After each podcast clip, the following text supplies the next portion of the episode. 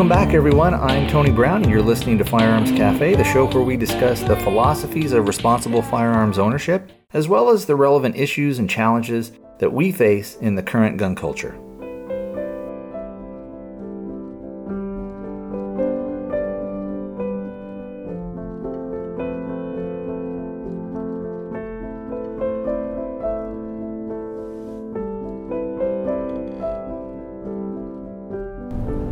Hey everybody, what's going on? Today is Thursday. It's the 12th of April 2018. As you can tell, I am once again in the mobile studio, and today we have got windstorms up the wazoo. Uh, a lot of times out here they'll call a giant dust storms that we get like a haboob, and uh, the wind has just been really kicking up today. The sky is all dusty and nasty looking. Uh, but anyway, let's go ahead and get our contact info out of the way and then we'll jump in with the show. I do have the voicemail, which is area code 206 745 2731. If you would like to send me an email or if you'd like to record some audio, and I'll play that out for you on the show, or if you want to send me uh, links or articles that you would like to share with the rest of the audience, that'd be great too. And you can send all that stuff to me at firearmscafe at gmail.com. All one word, firearmscafe at gmail.com. Over on the website, which is firearmscafe.com, you'll find buttons for Facebook, Twitter, Instagram, YouTube. I also have a PayPal donation button. If you ever feel so inclined to send me something, it would be greatly appreciated. All right. On the last show, we talked a little bit about, you know, kind of that stuff of, I guess if we had to kind of take it down to a, a, small, maybe one sentence thing, is sort of don't revel in the misfortune of people that even if they are, are political enemies, that type of thing. Uh, but again, it's okay to point out their hypocrisy. I think those are two separate and different things. We also talked a little bit about some of the feedback on the uh, safe packer that I had gotten, and I kind of went over some of that stuff. And Tim had sent in a, uh, a, a quick message through Facebook to me about a system that he kind of uses, and I unfortunately, since I'm driving, I can't, I can't access that right now. But I will maybe talk about it later, uh, maybe on the second segment of the show. But I wanted to say thanks to Tim for sending that in. I appreciate it. And it had to do, the thing that he sent in basically had to do with something that could go onto the bed. It was basically one of those things where you, I think it was from maybe Versa VersaCarry, and he was saying, I think that's what it is. It, and anyway, it was a deal where you stick it in between the mattress and the box springs, and then it has a, it looked like from the picture that I saw, it had like a place where if you were using one of their holsters or if you were using a holster that used a certain type of belt clip that you could take that holster and shove it in there and it would it would kind of live on that little section where it could go in if that makes sense. Anyway what i will try and do is uh, provide a link to that over in the show notes and then also maybe on facebook or instagram I'll put pictures of those up. Uh, but there are, you know, there are tons of stuff. Uh, when I was first, when I first got that, ver, uh, the uh, almost called it VersaCarry. When I first got the Safe Packer way back when, there really wasn't tons of stuff that was out there, and now there's tons of stuff. And, and like I said, we had kind of rehashed some of this stuff on the last show, so I won't go over too much. But you can Google that stuff and you can find something that would fit your need. Or, like I think I'd mentioned before, I think you could probably make something uh, if you're at all handy that would uh, that would probably suit your needs pretty well. If you had, if you know, if you had some scrap stuff laying around and you didn't want to try and do that, and if you wanted to have maybe a nice project or something like that. So, anyway, I did see a bit of news that I was kind of excited about, and some of you guys are going to go, "Oh my God, not again! Stop talking about this social media stuff." But I do think it is important. So anyway,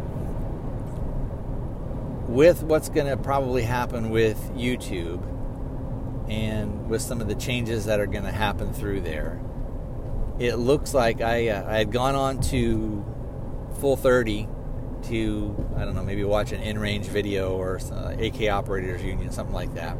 And the thing popped up and it said, hey, we're going to open, basically, it just said, we're going to open up our uh, content provider, what do you call it? Our hosting service? I don't know what you'd call it. We're going to basically open up our site for everyone to who wants to upload stuff. Now again, that's all I saw and then what you what you did is you could try and reserve your channel name.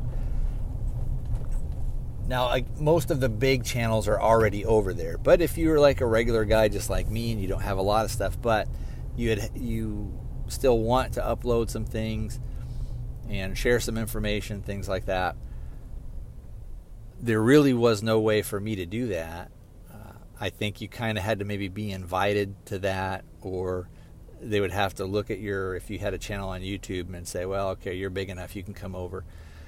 Again, I don't know what their terms of service are going to be, but I was excited. So, anyway, what I did is I reserved the channel, and it's the same channel name, Every Blade of Grass.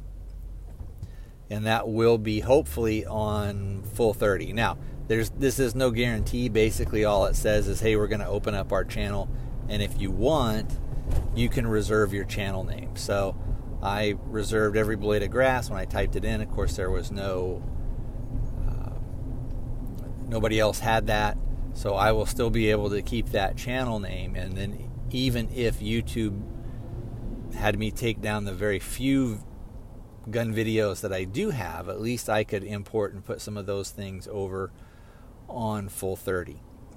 And it's an interesting thing in that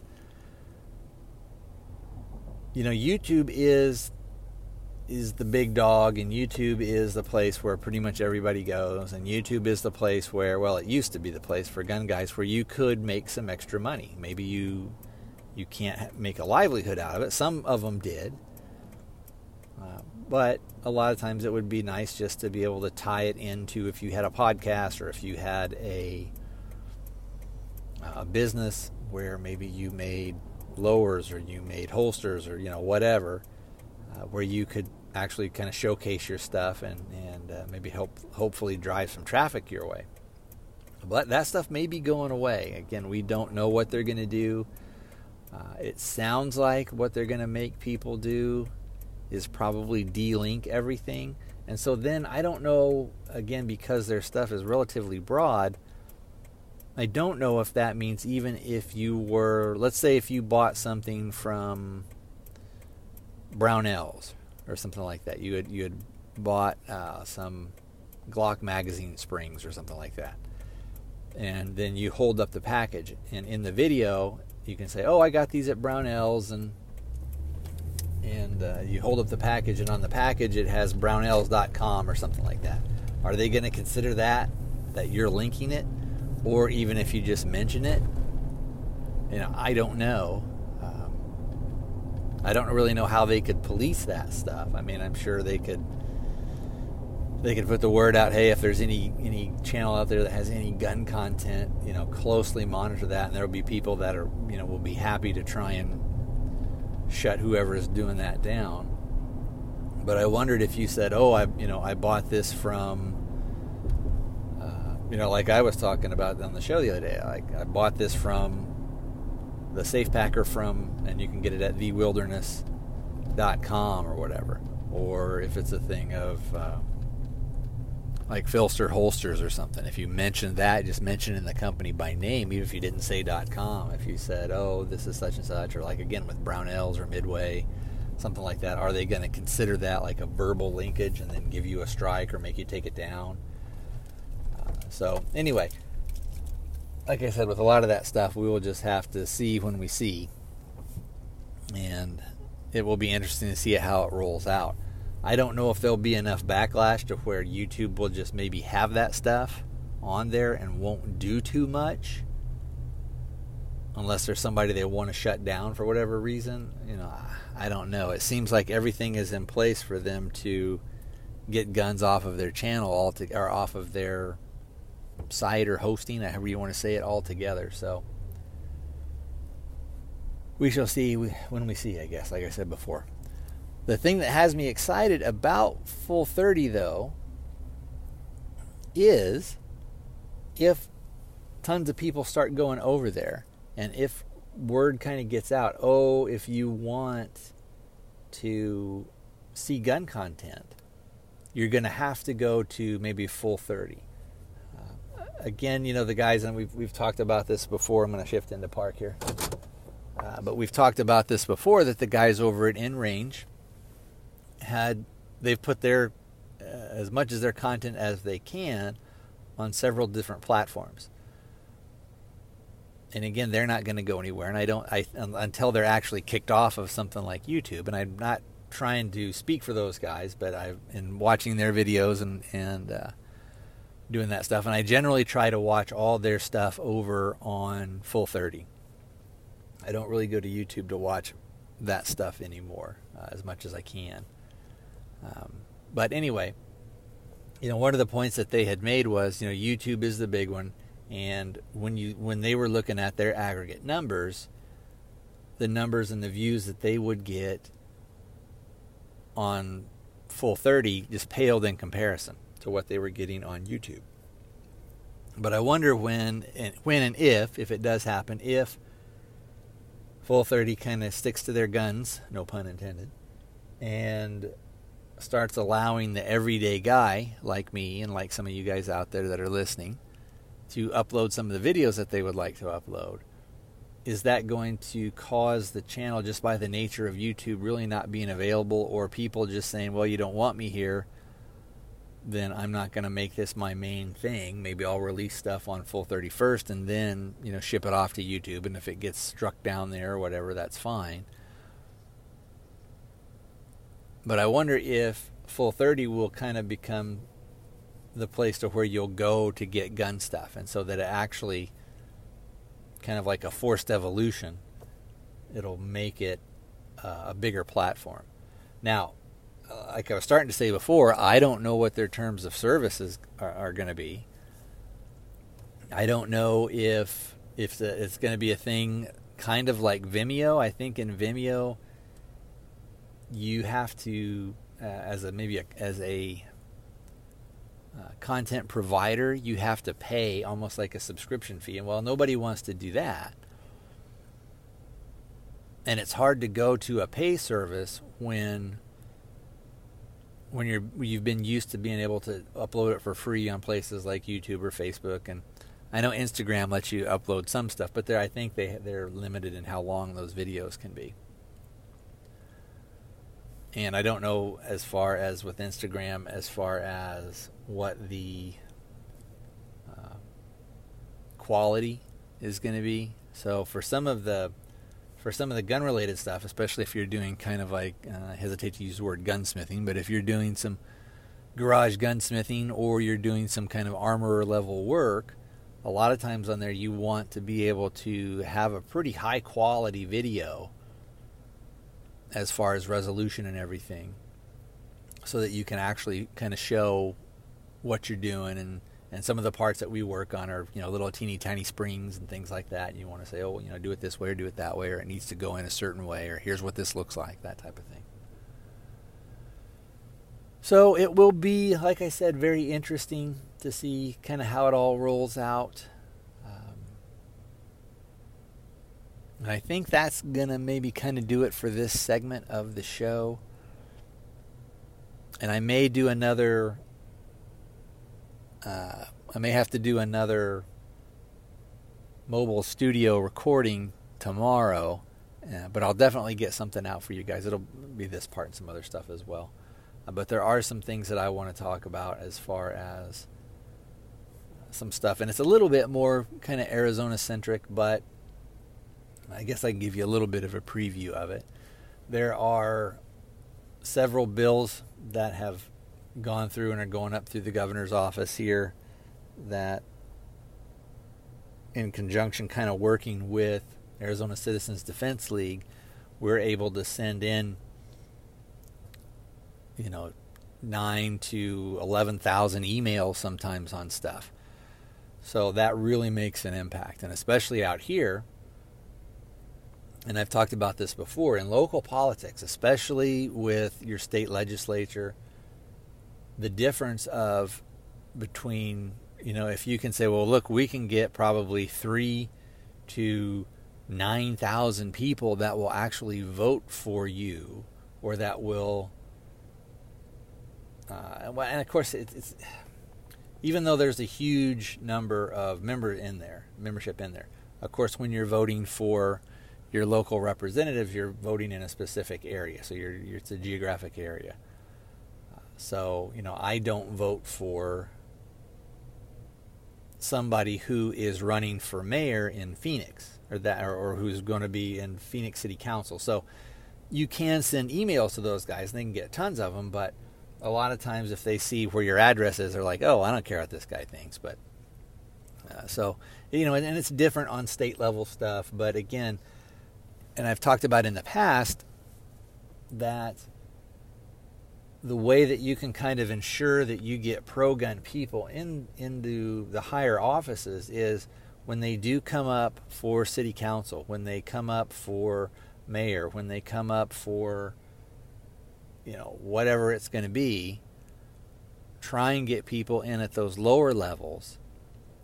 Because eventually they're, you know, once they kind of get into political office and they get a little bit of a taste of power and a little bit of uh, of the free ride that they kind of get, those guys like to do that stuff.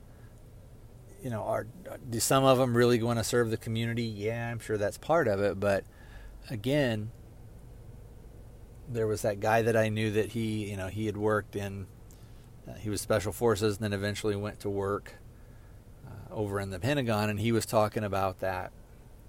You know, these people get addicted to power. It's it's more, it's it's it's more addictive than wealth, and of course, once they have power, they can get wealth, uh, but what they really get addicted to is that power, and and uh, even on the lower levels, you know, these guys like to be like to be able to uh, tell people what to do.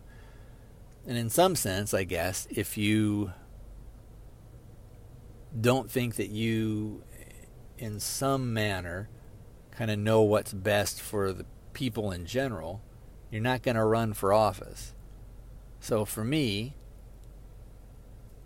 I would never want to hold political office of any kind. For me, it's it's it's, it's almost it's kind of hard even to be a member of the Libertarian Party just because I know that the actual party, you know, those people, a lot of those people there, they they have a specific way that they want things done, and they want to tell you, this is what you need to be, and this is the stuff you need to support if you're a libertarian, and if you aren't. Uh, if you aren't those things and you don't really have any business, and then of course it's you know the, the same with I'm sure it's the same with the Green Party or the Socialist Party or the obviously it's the, it's the the example that we see with the Democratic Party and the uh, Republican Party is these guys want to tell you what to do. They want to form coalitions and gain power, and they want to be able to lord it over people, and they think that they know what's better, or they think that they know what's best, and they think they can do it. And as we've seen time and time before, a lot of these people are just, they're just as dumb as a post. Uh, but anyway, I kind of went off on a little bit of a mini rant there, so uh, we'll pull it back. Actually, it looks like I've got a little bit more time, so uh, I will go ahead and kind of ramble on here for a few more minutes. On some previous shows, I think I had mentioned that I had bought the Polymer 80. And my intent for that, or the reason for me getting that, it actually came on sale.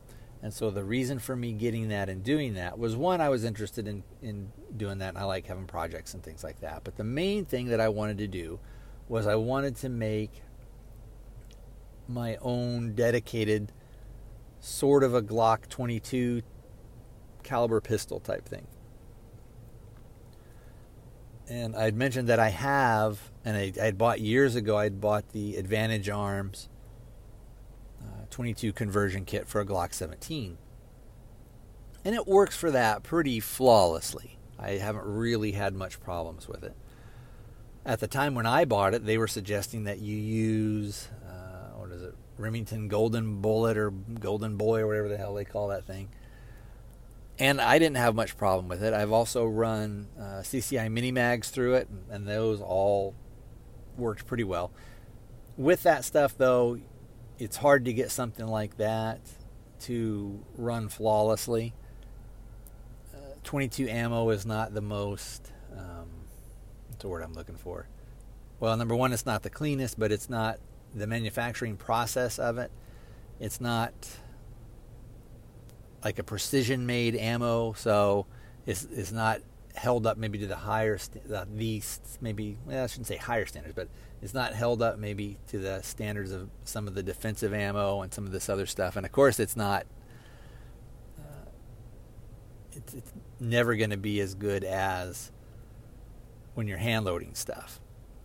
And that said, with a caveat of if you take your time and you measure stuff out, especially with hunting ammo, you know, you can get some you can make yourself some really precision loads by reloading and doing the hand loading stuff. But anyway, uh, all that stuff is said just to say that even with the good stuff, even with the good 22 ammo, it's still kind of a dirty ammo. Uh, you still need to kind of watch what you're doing with the gun as far as making sure that it's clean and, and it's lubed up and all that other stuff so that you can give yourself the best chance to have the most reliable handgun that you that you've got.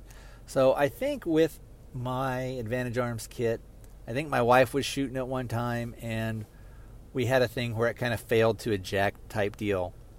Again, is that the kit's fault? Is that the ammo's fault? Is it a combination of, of both to where maybe the gun was getting a little dirty and what we probably needed to do was take it apart real quick and give it a kind of a little hose down and a quick little scrub or something like that? Maybe, maybe not. I don't know. Anyway, so I got the Polymer 80 kit, and I've got the lower of it all milled out and completed.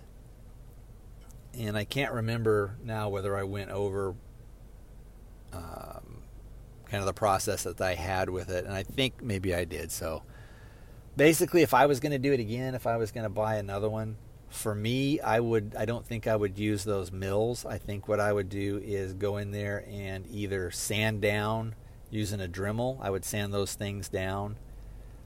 Uh, or go in there and use like a really sharp knife and kind of carve stuff away to where I got down to just a certain point, and then I would go in with with a file or with just hand sandpaper and maybe even wrapping that you know wrapping that around like a nice square block and just you know kind of taking it down. I take my time and doing it that way.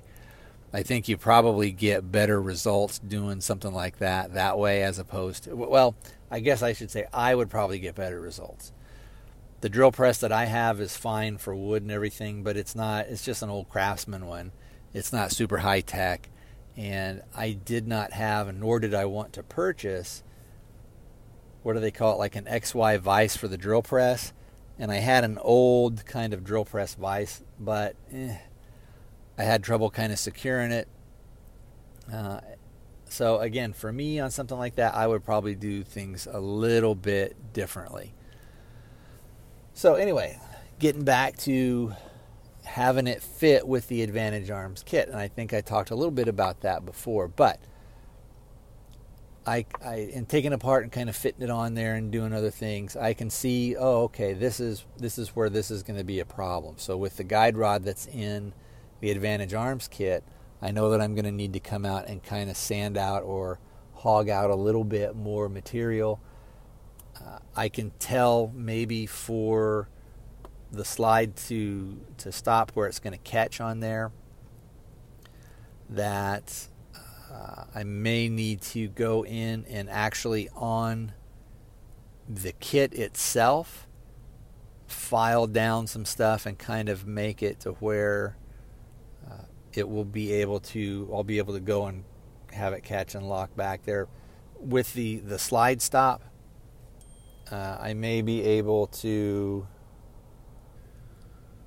on the kit on, on so on the advantage arm slide I may have to go in there and file some of that stuff back to where it will lock back properly there's been people that have talked about there's been uh, there was actually well one guy on YouTube who did a video on that stuff. So anyway, all this long story rambling stuff is to that's going to be one of my first things that I want to be able to put up on Full 30 with my channel. I want to kind of go through and document some of the process. Unfortunately, with my milling and some of that other stuff, I did not really video any of that, but what I can do is sort of go through and say, okay, here's what I did, and here's what I would recommend you do, and that type of stuff. So, anyway, I think that is going to maybe call it to a close for right now. Uh, and I don't know if I'll do a part two or not. This may be kind of what we get for this week. Uh, again, I wanted to say uh, and give Tim kind of a shout out. Also, that's one thing that I haven't been doing lately is talking about some of the other shows that I like. Of course, I'm always happy to give a shout out to Ken and Brian over at Modern Rifleman Radio and check those guys out. There's tons of stuff. One of the things, too, I'm going to need to do is over on the website, I need to go through and actually update some of the links so that if you guys were like, oh, well, who does this guy like? If you even cared about some of that stuff, I can kind of direct you over there and you can go. Uh, and since I'm kind of sitting in the truck right now, I don't have too much as far as what's running, excuse me, running through my head. Anyway, Contact information again 206 745 2731 is the voicemail. Firearmscafe at gmail.com is the voicemail, and the web address is firearmscafe.com. Um, I may be trying a new thing, and I'll and if I do a uh, well, I don't think I will. Anyway, maybe next week I'll talk to you guys about some of the new email and some of the uh, different web search engines or web browsers. All right, talk to you guys next time.